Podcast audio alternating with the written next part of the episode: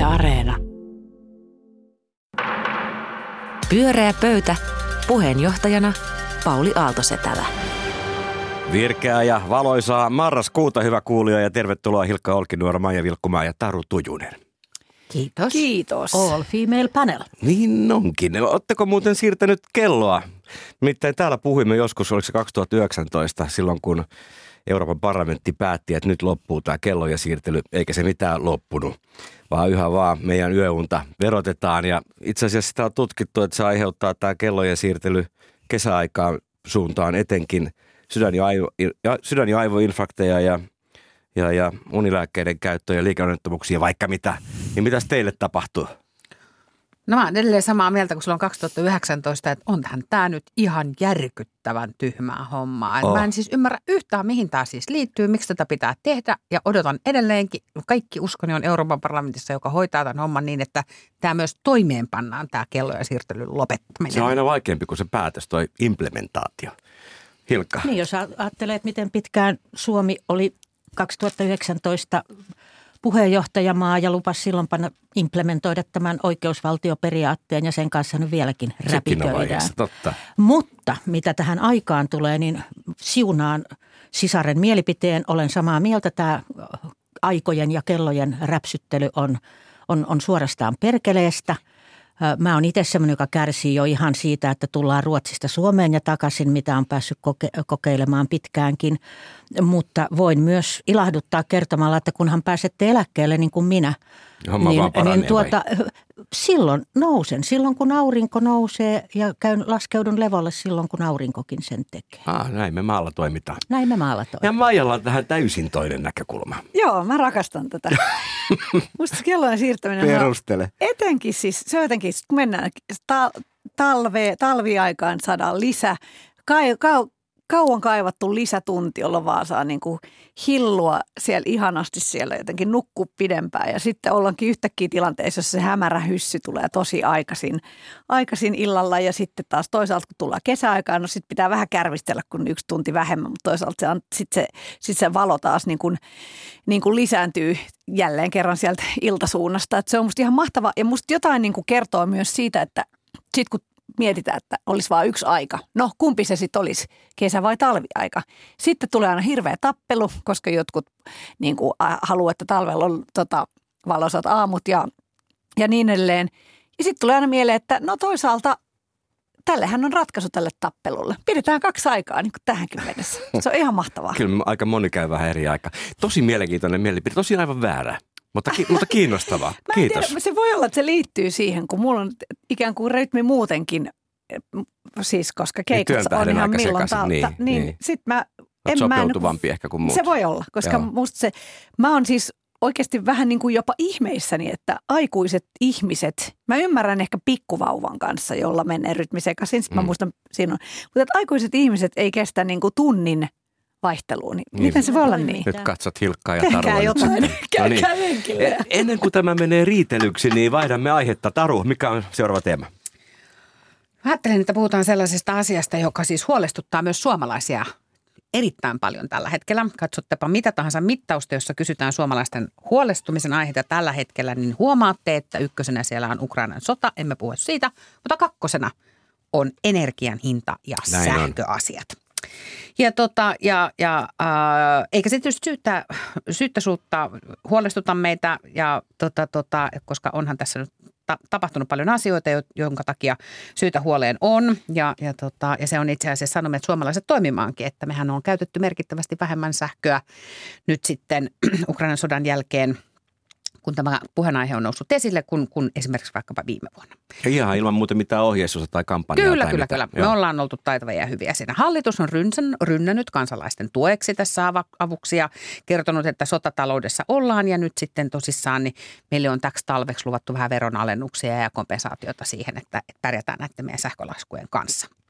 No, sitten olen huomannut, että on, on alkanut keskustelu vähän toisenlaisesta näkökulmasta myöskin liittyen tähän sähköasiaan. Muun muassa tämmöinen sähköasian asiantuntija kuin Simon Taglia Pietra, en osaa varmaankaan nimeä lausua oikein, mutta jotakin sinne päin, on todennut sen, että halvan energian hinta, hinta tämä halvan energian aika on ohi ja hinta tulee pysymään korkealla pitkään. Eli lähivuosina niin kauan kunnes maailmanmarkkina, energiamarkkina löytää uuden tasapainotilan. Eli eipäs olekaan kysymys neljäs kuukaudesta, eipäs olekaan kysymys sotataloudesta, vaan itse asiassa siitä, että koko markkina on myllerryksessä. Ja sitten luemme lehdestä uutisia siitä, kuinka itse asiassa sähköyhtiöt viimeisempänä nyt Helsingin Energia Helen oli tehnyt 58 miljoonan euron tuloksen, joka on merkittävästi suurempi kuin, kuin viime vuonna tähän aikaan. Kysyn teiltä, ystävät, että onko teidän mielestänne tässä sähkötarinassa, jota tällä hetkellä meille kerrotaan, aukkoja? Onko mahdollista, että tämä alkuperäinen puhe tästä sähkön energia tai Ukrainan ja, ja sähkön tuotannon, energiatuotannon yhteydestä ja, ja, ja Venäjän pakotteista ja muista, niin onko mahdollista, että se ei olekaan aivan totta? Se on napakka kysymys. Maija, mitä sä ajattelet? No joo, siis sitähän on paljon nyt tässä tilanteessa puhuttu, joka on musta tosi totta, että tämä on ikään kuin tämä koko tilanne on hyvällä tavalla vaikuttaa siihen, että sitä niin kuin energian käyttöä, että se laskee, koska ilmastonmuutossyistä se on ollut ilmiselvää. Etenkin fossiilisten polttoaineiden käyttö laskee. Niin ja sitten kun tavallaan kun kaikki käyttö laskee, niin silloin se on niin kuin kaiken avain on se e, kuitenkin lopulta. Kulutuksen vähentäminen. Kulutus, kulutus täytyy vähentää. Et sen takia tässä on niin kuin paljon hyviä puolia siinä mielessä. Mutta, mutta tämä koko tämä, mua hämmentää se sähköyhtiöiden tämä vakuusasia, jonka takia sitten valtiot on joutuneet niin kuin rynnistämään heidän avukseen. Näin on ymmärtänyt.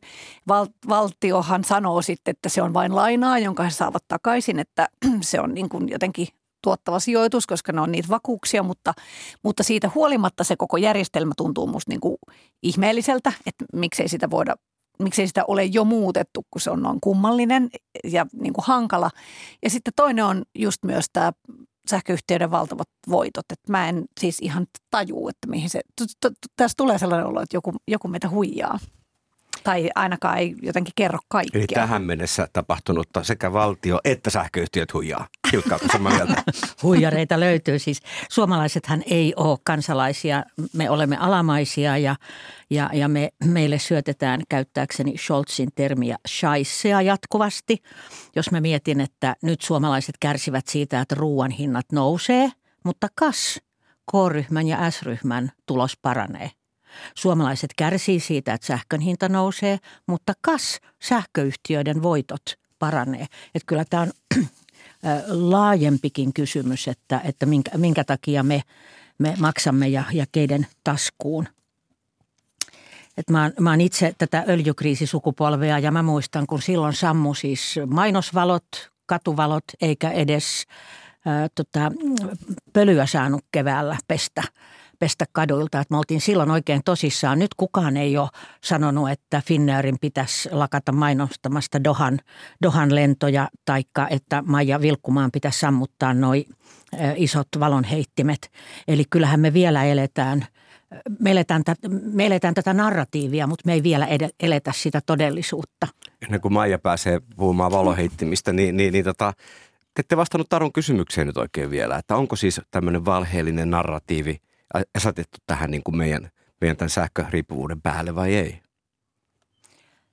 No yksi, mitä mä oon tätä narratiivia katsonut, on myös se, että kyllähän tämä sähkön, sähkötilanne on paljastanut meidän yhteiskunnan tai meidän olemisemme kahtiajakoisuuden ja nimenomaan sen, että, että miten niin kuin ahneus ja tämmöinen elojäämistaistelu on siellä pinnan alla, että esimerkiksi paikalliset sähköyhtiöt on lakannut myymästä sähköä – muille kuin oman kuntansa jäsenille. Sitten ne, jotka on nostanut klapeja, ne on todennut, että klapit on varastettu. Ja sitten kun nämä onnettomat mummut sitten keittää munia kerralla koko viikoksi ja tallettaa suihkun jälkeen lämmintä vettä, niin Twitterissä huudetaan kuorossa, että ei vanhusten tarvitse juoda kahvia eikä käydä suihkussa. Eli, eli että kyllähän tämä – Mun Tää... Twitterissä kukaan ei huutanut mitään ton kaltaistakaan, mutta mä mietin, että miten, siis, miten sä Taru itse näet nyt tässä sen, että, että jos, ja, jos ja kun se on jollain tavalla niin kuin, ikään kuin valheellinen narratiivi, jossa kaikki ei ihan niin kuin täsmää, niin kuka se sitten on, joka siellä valehtelee? Onko se sä, sähköyhtiö? Tämä on muuten viikon luontoääni oikein niin, kuulla tähän kyllä, vastaus. Joo. Ei mä huomaan itse ajattelevani siis sillä tavalla, että musta on siis äh, selvä asia, että se, että Eurooppa tekee tällä hetkellä vihreätä siirtymää ja Suomessakin niin kuin rakennetaan nyt voimalla infraa siihen, että me tuotetaan jatkossa sähköä niin kuin fiksummilla niin kuin tulevaisuussopivimmilla niin energiantuotantotavoilla, niin se on musta niin kuin valtavan hyvä asia. On se sitten aurinkoa tai tuulta tai ydinvoimaa, mitä vaan, niin se on siis tosi tosi hyvä asia. Vaikka se niin kuin syy siihen niin kuin jotenkin fossiilisten niin kuin katkaisemiseen olisi voinut olla ihan se ilmastonmuutoskin, mutta nyt Ukrainan sota jotenkin ja tämä niin kuin halpa energia niin kuin Venäjän osalta, niin, niin vauhditti tätä siirtymää. Se on musta niin kuin No niin, ja selvä sitten se asia. vastaus tulee. Mutta sitten me tullaan niinku siihen, että me, mulla on semmoinen huoli siitä, että tämä Ukrainan sota peittää tässä energiakeskustelussa taakseen tavallaan sen ison kuvan, joka on siis se, että me on viritetty vähän tätä niinku suomalaisten kestävyyttä jotenkin tähän niinku energia niin kuin kriisiin ja mahdolliseen energiaköyhyyteen, jotenkin tähän Ukrainan sotaan. Ja sitten mä luulen, että on kuitenkin niin, että vaikka siis Putin häviäisi vallasta huomenna, niin, niin Putinin regiimille asetettuja pakotteita ei tultaisi purkamaan. Ja sitten samaan aikaan, kun me katkaistaan niitä yhteyksiä sinne fossiilisiin polttoaineisiin niin, ja sen uuden syntyminen on mitä suurimmassa väärin vasta aloitettu, niin me ollaan itse asiassa tilanteessa, että jossa tämä sähkön hinta ei tule pitkään aikaa laskemaan. Ja, ja, ja se tulee tuottamaan, luulen, sellaisia uutisia, että tehdään voittoa ja joku saa varmaan ehkä ison bonuksen ja jotain muuta sellaista, niin, niin tässä pitkin matkaa. Ja silloin, jos se meidän perustelu sille jotenkin niin kuin kansalaisille on väärä, niin se johtaa tosi helposti kestämättömään tilanteeseen. Siinä tulee epäoikeudenmukaisuuden tunne. Ja silloin mä en, ajattele, mä en ajattele niin, että se olisi, että joku valehtelee, mutta mä pelkään, että väärillä perusteilla yritetään tällä hetkellä niin kuin painaa sellaisia sinänsä oikeita päätöksiä, mutta jotka johtaa kyllä vielä niin kuin sit isoon kalapalikkiin, sit kun esimerkiksi tämän tyyppisiä vaikkapa niin kuin hyviä tulosuutisia sinällään, niin, niin, tota, niin sitten kuullaan julkisuudessa. Me ei sitten enää ymmärretäkään, miksi me tätä sähköä niin kuin säästetään tai me ei ymmärretä, minkä takia meidän Miksi sähkölasku on moninkertainen. voittaa? Niin, Mm, joo. ja sitten sit, siitä häviää tavallaan se. Mutta jos, jos me ajatellaan niin, että, että ollaan menossa maailmaan, jossa energian vaan pitää maksaa enemmän, samaan kuin lentojen Mad pitää Max, maksaa enemmän. Mad Max, yes. Se on musta selvä asia, Niin. mutta sanotaan sitä ääneen se. Ei just näin. Pyörää pöytä. Pyörää pöytä. Hyvä keskustelu heti alkuun. Ja mikä on meidän seuraava teema, Maija? No, tota, täällä puhuttiin Twitteristä, joka on Hilkalla erilainen kuin minulla. Minun Twitterissä ei syyllistetä mummeleita, mutta tota, Mhm. Ö, Vielä ainakaan. vielä ainakaan toistaiseksi, mutta ö, jokaisellahan on oma, som, oman, ihan täsmälleen omanlainen ö, some. Siitä Kaarna Hazard aina täällä tota, puhuu. Ö, ja tähän tämä mun aine- aihe jollain tavalla liittyy. Ja täällä lähdetään siitä, että nythän me kaikki tiedämme, että Twitterin on ostanut Elon Musk-niminen ö, hyvin erikoinen miljardööri. Maailman rikkain mies. Onko hän tällä hetkellä sitä? On. Joo, just näin. Vai mahtaako olla Putin, jos me 210 tiedetään? miljardia. Vai mahtaisiko olla Putin, jos saattaa olla aika paljon miljardeja, mutta häntä niin. pidetään maailman rikkaimpana miehenä. 210 miljardia. Yhtä Ja tota- outoja molemmat. Ja, Oh. Kyllä. Ja hän on nyt kovasti julistanut, että hän aikoo tehdä Twitteristä maksullisen ja muutenkin muuttaa siellä paljon kaikenlaisia asioita. Ja tota, nythän moni on silleen, että minä lähden kyllä Twitteristä ja teen tätä ja tätä ja tätä. Mun mielestä näitä uhkauksia en ottaisi ehkä kuuleviin korviini, mutta jos siitä tulee oikeasti maksullinen, niin totta kai se muuttaa sitä aika paljon. Tästä mulle tuli, no ensinnäkin voitte tietysti kertoa, mitä mieltä olette siitä, että täällä on miljardöörit tota, pyörittävät maailmaa, mutta mikä mua eniten kiehtoo, tai mitä mä oon miettinyt, jos mä katson vaikka omia lapsia, jotka lähinnä on somessa yhteydessä omiin kavereihinsa Snapin ja Whatsappin ja TikTokin kautta ja siellä toki moni muihinkin, mutta kuitenkin niin eh, TikTokkikin on enemmän sellaista vitsailua kuin sellaista totuuksien julistamista, niin mulla on sellainen olo, että me ollaan menossa johonkin ihan toisenlaiseen someaikaan. Kenties paljon pirstaloituneempaa, jossa tulee paljon enemmän sitä, että, että jokaisella on hyvin omanlaisensa some ja ei olekaan enää sitä, että me ollaan niin torilla huutamassa ja kaikki katsoo ja kuuntelee. Mä uskon, että me ollaan tullaan myöhemmin katsomaan tätä aikaa nyt taaksepäin, että se oli sitä somen yhtenäisyyden aikaa. Vähän samalla lailla kuin nyt me mietitään 80-luvulla, kun me katsottiin kaikki yhtä aikaa levyraatia. Niin silloin me tullaan ajattelemaan, että se oli yht, somen yhtenäiskulttuurin aikaa ja, ja tämä asia tulee muuttumaan. Oletteko te samaa mieltä tai miten te näette somen tulevaisuuden? Siis mun kohdalla tämä rinnastuu aika paljon tuohon äskeiseen puheenaiheeseen eli sähkösopimukseen. Mua some on kohdellut hyvin ja mä oon tahallani välttä, vält, vältellyt kuplautumista. Mä oon mitä kummallisimmissa käärmeenpesissä ja viihdyn siellä oikein hyvin. Mutta Mut lähinnä nyt, Facebookista vai niin ylipäätään kaikista Twitteristä. Twitteristä. Nyt, nyt puhun Twitteristä, tästä maskin, maskin uudesta leikkikentästä. Ja mä rupesin ihmettelemään muutama päivä sitten. Mulla oli, mulla oli pitkälti yli 8700 seuraajaa ja sitten niitä alkoi niin kuin liristä pois. Ja mä en yhdistänyt näitä kahta asiaa ennen kuin mä luin eilen Atlantikista, että Amerikassa liberaalit on lähdössä Twitteristä samanlaisessa paniikissa, kun ne muutti Kanadaan, kun Trump tuli valtaan. Ja, ja tuota, mä, mä rupesin ihmettelemään sitä, koska siis mulle Twitter nykyisellään edustaa sitä määräaikaista vakaata sähkösopimusta. Mun ei tarvitse hätäillä – kun mä seurasin tai otin selvää tästä Mastodontista kilpailevasta uudesta tarjolla olevasta platformista, alustasta, Roni Laukkarinen kirjoitti siitä tosi hyvin, hupaisaa kyllä Twitterissä. Niin mä katsoin, että tämä uusi Mastodon on kauheita säätöä. Se on niin kuin pörssisähkön perässä juoksemista. Pitää valita instanssit ja pitää valita tota serverit. Ja, ja sitten jos sä oot suomalaisessa, suomenkielisessä instanssissa, sä menetät koko sen englanninkielisen, joka on valtaosa mun Twitter-olemista. Että et mä oon nyt vähän ymmällä, että mitä Se tässä on sopeutuminen on kyllä loppujen lopuksi aika nopeaa. Muistan, kun aikoinaan sanoin, että eikö mennä WhatsAppista signaaliin, niin eihän sinne kestänyt kuin minuuttia. Mm. Kaikki oppi paljon kömpelömmän käyttöliittymän käytön, mutta se ei, sitä ei omista vaan meta. Mutta mut toi Mastodon ei ole No, mutta nähtäväksi jää, niin kuin Hesari sanoi. Sano nopeasti tähän väliin, että ne sun seuraajat, jotka on lähtenyt, saattaa olla myös botteja, joita sieltä on oikeasti, botteja. koska siellä Twitterissä on ihan Kyllä. hirveä määrä on, niitä on. botteja. Ja se on ihan liiketoimintaa sekin.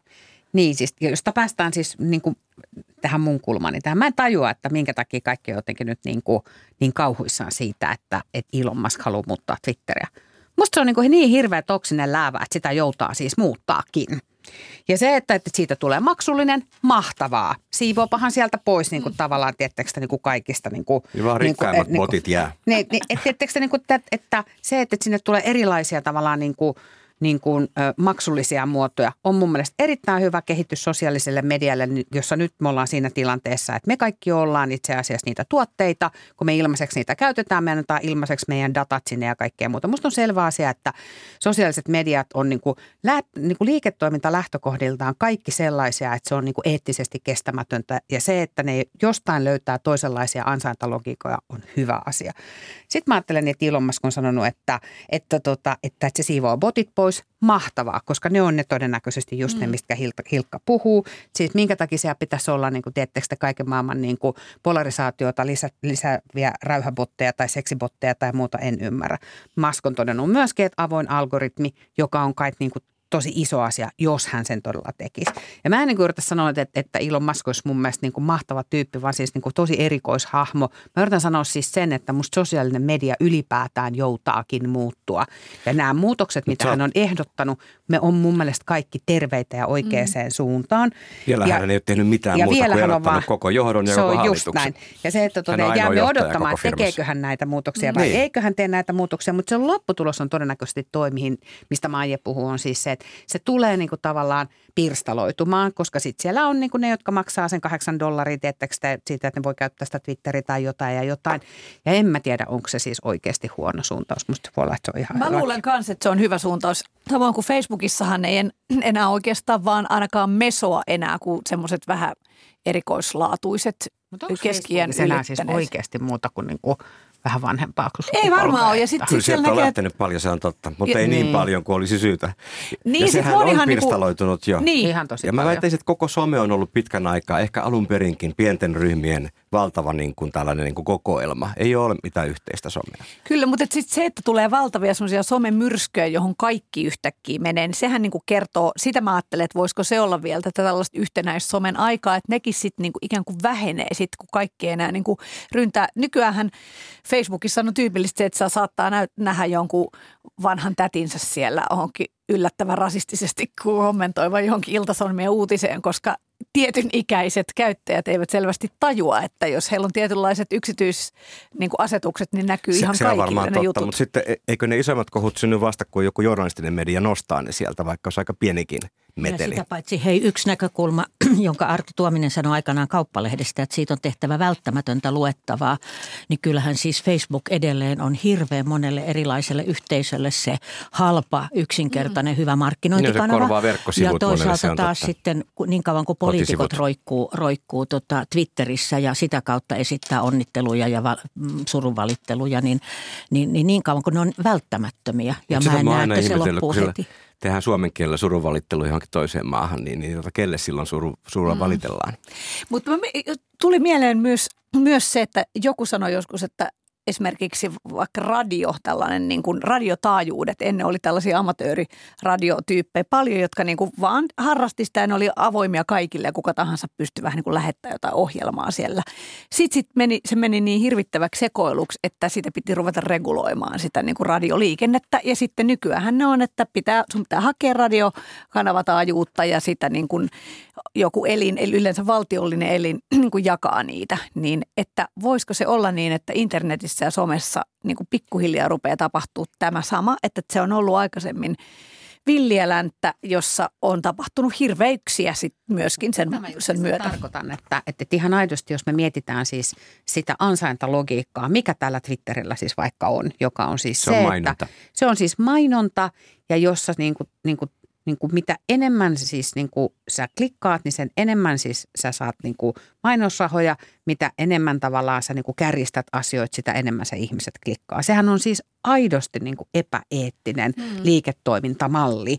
Ja se, että niin kuin, niin kuin somet etsii eettisesti kestävämpiä liiketoimintamalleja on musta aivan oikein. Ja hullut miljonäärit on mukana sitä Ja Elon. Musk on eettisyyden No mä en ota siihen kantaa. Ja kolmas teema. Hilkka, mistä puhumme vielä? Tuttu sanonta winter is coming, talvi tulee. Sähköyhtiöt suostuu käytännössä myymään enää vaan mm, tätä pörssisähköä ja sen seurauksena sitten ihmiset juoksee töpseliltä toiselle, auton laturilta tiskikoneelle keskellä yötä ja yöunet menee, kun kaikilla ei ole varaa tai kykyä näihin, näihin tuota sääteleviin elektroniikkalaitteisiin. Ja kun mä mietin tätä, josta tuossa alussakin puhuttiin, tätä sähkönarratiivia ja sähköpaniikkia, niin tuli laajemminkin mieleen, että, että miten me ollaan niin kuin jo ennestään tämmöisen itsepalvelun panttivankeina. Että päivät kuluu, kun mitataan itse verenpaineet ja verensokerit, kökötetään odottamassa terveyskeskuksen takaisinsoittoa tai pakettikuriiria, joka ei koskaan tule. Ja sitten lisäksi monet ihan vapaaehtoisesti monitoroi omia elintoimintoja ja kyselee koneilta, että miten minä voin. Eli mun kysymys on siis, vetään tavallaan yhteen nämä kaksi aikaisempaa puheenaihetta, että miksi me alistumme hallinnoimaan omaa elämäämme, olemaan niin kuin oma elämämme insinöörejä sen sijaan, että me eläisimme sitä elämää. No niin. Mä tota noin justiinsa kirjoitin raivoisan, koska mä yritän tehdä 30 vuoden jälkeen maisterin tutkintoa loppuun yliopistolla, enkä osaa käyttää SISU-järjestelmää, niin kuin Se ei kukaan muukaan osaa käyttää sitä. Niin mä kirjoitin raivoisan. Erityisesti mun on vaikeaa, kun mulla on niin, kuin niin outoiset tutkinto. Mä en onnistunut tekemään siellä mitään, jonka takia mä en pystynyt ilmoittautumaan luennolle. Ja mä ö, kirjoitin sinne, auttakaa minua viestin. En saanut siihen vastausta, sain vaan semmoisen, että Botti vastasi, että käsittelemme kysymystäsi ei, vaan sieltä tuli semmoinen, että voitko osallistua tällaiseen tutkimukseen, jossa mittaamme, että olitko tyytyväinen tähän. Nyt Sitten mä tuli kirjoitin sinne sen, raivokkaan, että miksi kaikki tietävät, että yliopistossa kaikki on huonosti ja niin kuin jotenkin kuka, kaikki inhoavat sisujärjestelmää. Sitten sieltä tuli, yllä, sieltä tuli tulkkivastaus, oli mennyt eri me- mailiin. Sisu Mutta on tämä, akateeminen apotti. Just näin. Ja sit, silloin mulla tuli just tämä, että mä ymmärrän kyllä, mistä puhut. Koko ajan meidän pitää itse tehdä asioita, minkä ennen teki joku kiva niin kun, tyyppi sun puolesta, jolla oli ammattitaitoa siihen. Ja sitten sen jälkeen meidän pitää vielä toimia tällaisena niin kuin arvioitsijana, niin se on kyllä sietämätöntä. Se on Adam Smithiläistä tehokkuutta.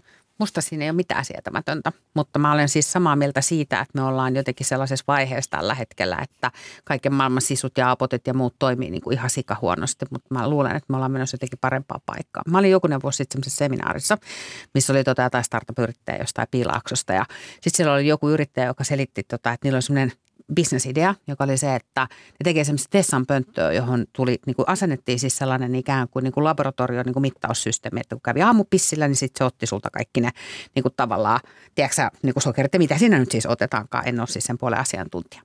Ja sitten sä saat niin kuin omaan puhelimeseen notifikaation, missä sulla on tulos ja sitten siinä on niin kuin kehotustoimia.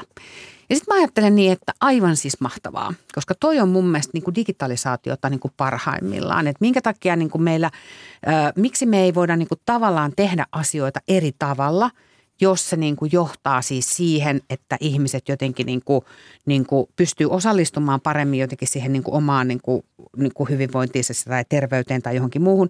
Ja jos ne palvelupolut sen jälkeen on mietitty niin kuin loppuun asti. Se ei ole musta sitä, että me rakennetaan itse tämmöisiä tein itse ja säästin tyyppisiä niin kuin sisuapottihärveleitä, jotka karkottaa loputkin opiskelijat ja lääkärit niin kuin sairaaloista. Että tosi hieno meininki, hyvin meni. Vaan se on siis oikeasti niin kuin fiksuu hyvää teknologian käyttöä, josta tulee sellainen niin kuin kokemus, että sä tulet, niin kuin, sä saat apua ajoissa ja sä tulet niin kuin kuulluksi ja sä jotenkin pystyt niin kuin, Tuo on kyllä niin ihan eri hyvä, tavalla hyvä argumentti. toimimaan. Hilkka, kelpaako? Kelpaa sikäli, että mä, siis mä oon teknologian suuri ystävä, mutta tässä onkin pointtina se, että kun sä meet tämmöiselle informatiiviselle kuselle, niin sä meet niinku ihan tavallisesti. Sua ei todennäköisesti edellytetä, että sä sitä ennen voitelet tai ta- teet jonkun rituaalitanssin tai jotakin.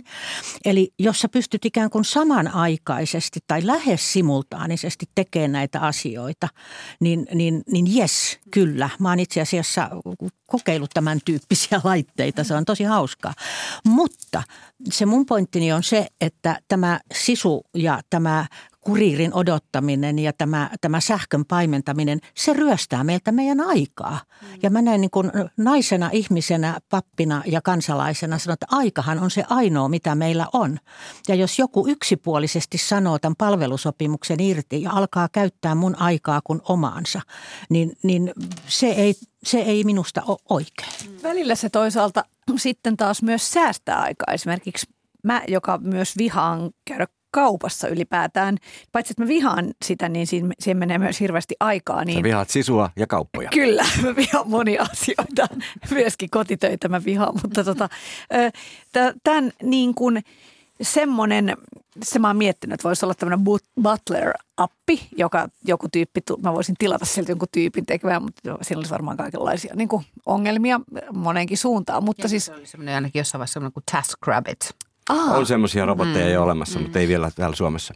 Mutta Voltista voi joka tapauksessa tilata myös tota noin ikään kuin ostokset. Ja se kyllä säästää aikaa. Se on musta sellaista, mitä niin sanotusti perheen äidiltä tai isältä usein menee semmoiseen, että menet sinne kauppaan, menee tunti siihen, vaikka menisit No täs- lähikauppaan. Tästä puhuu hyvin erilaiset kohderyhmät nyt. Teillä on eri tarpeet. Ö, Ei, siis ö, ihan samalla tavalla kuin mä sanoin Tarulle, että jees, mutta mä haluan sen samanaikaisesti.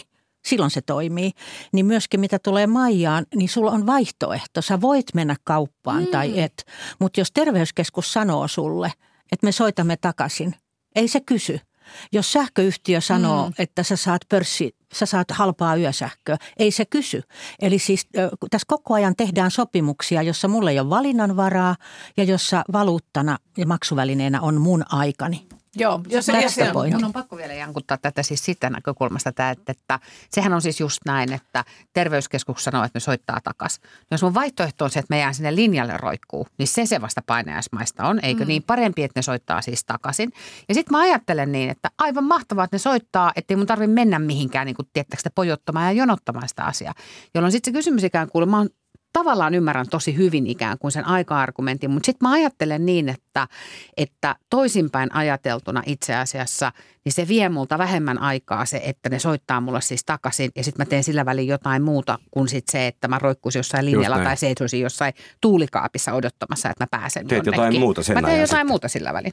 Niin, jos pystyy tekemään jotain mm. muuta sillä välin. Mm. Mm. Mutta eriarvoisessa asemassa varmaan tuossa ollaan. Mä olin yhdessä hyvinvointialueessa ja kysyin montako järjestelmää niillä on, joita sitten osittain automatisoidaan. Arvatkaa kuinka monta. Niitä on siis- 700. me- me niitä Että ei tämä siis ihan ihan- heti tule automatisoitumaan. Ei, ei. Ja sitten musta on siis selvä hätää. asia, että me ei olla niin kuin sillä matkalla, vasta me on vasta aloitettu. Mm. Mutta et on myös siis niin, että, että jos me ajatellaan, että tätä hyvinvointiyhteiskuntaa niin kuin tulevaisuudessakin pitäisi ylläpitää, niin toi on se polku, minne on pakko tarvitaan. lähteä. Pyörää pöytä. Hei, tähän oli hieno keskustelu. Te ette ollut mistään samaa mieltä. Yes. Eri, erittäin hyviä argumentteja. Kiitos Hilkka Olkinuora, Maija Vilkkumaa ja Taru Tujunen. Tämä oli suuri ilo. Minun nimeni on Pauli Aaltosetälä. Ohjelma on Pyöreä pöytä. Hei hei. Pyöreä pöytä.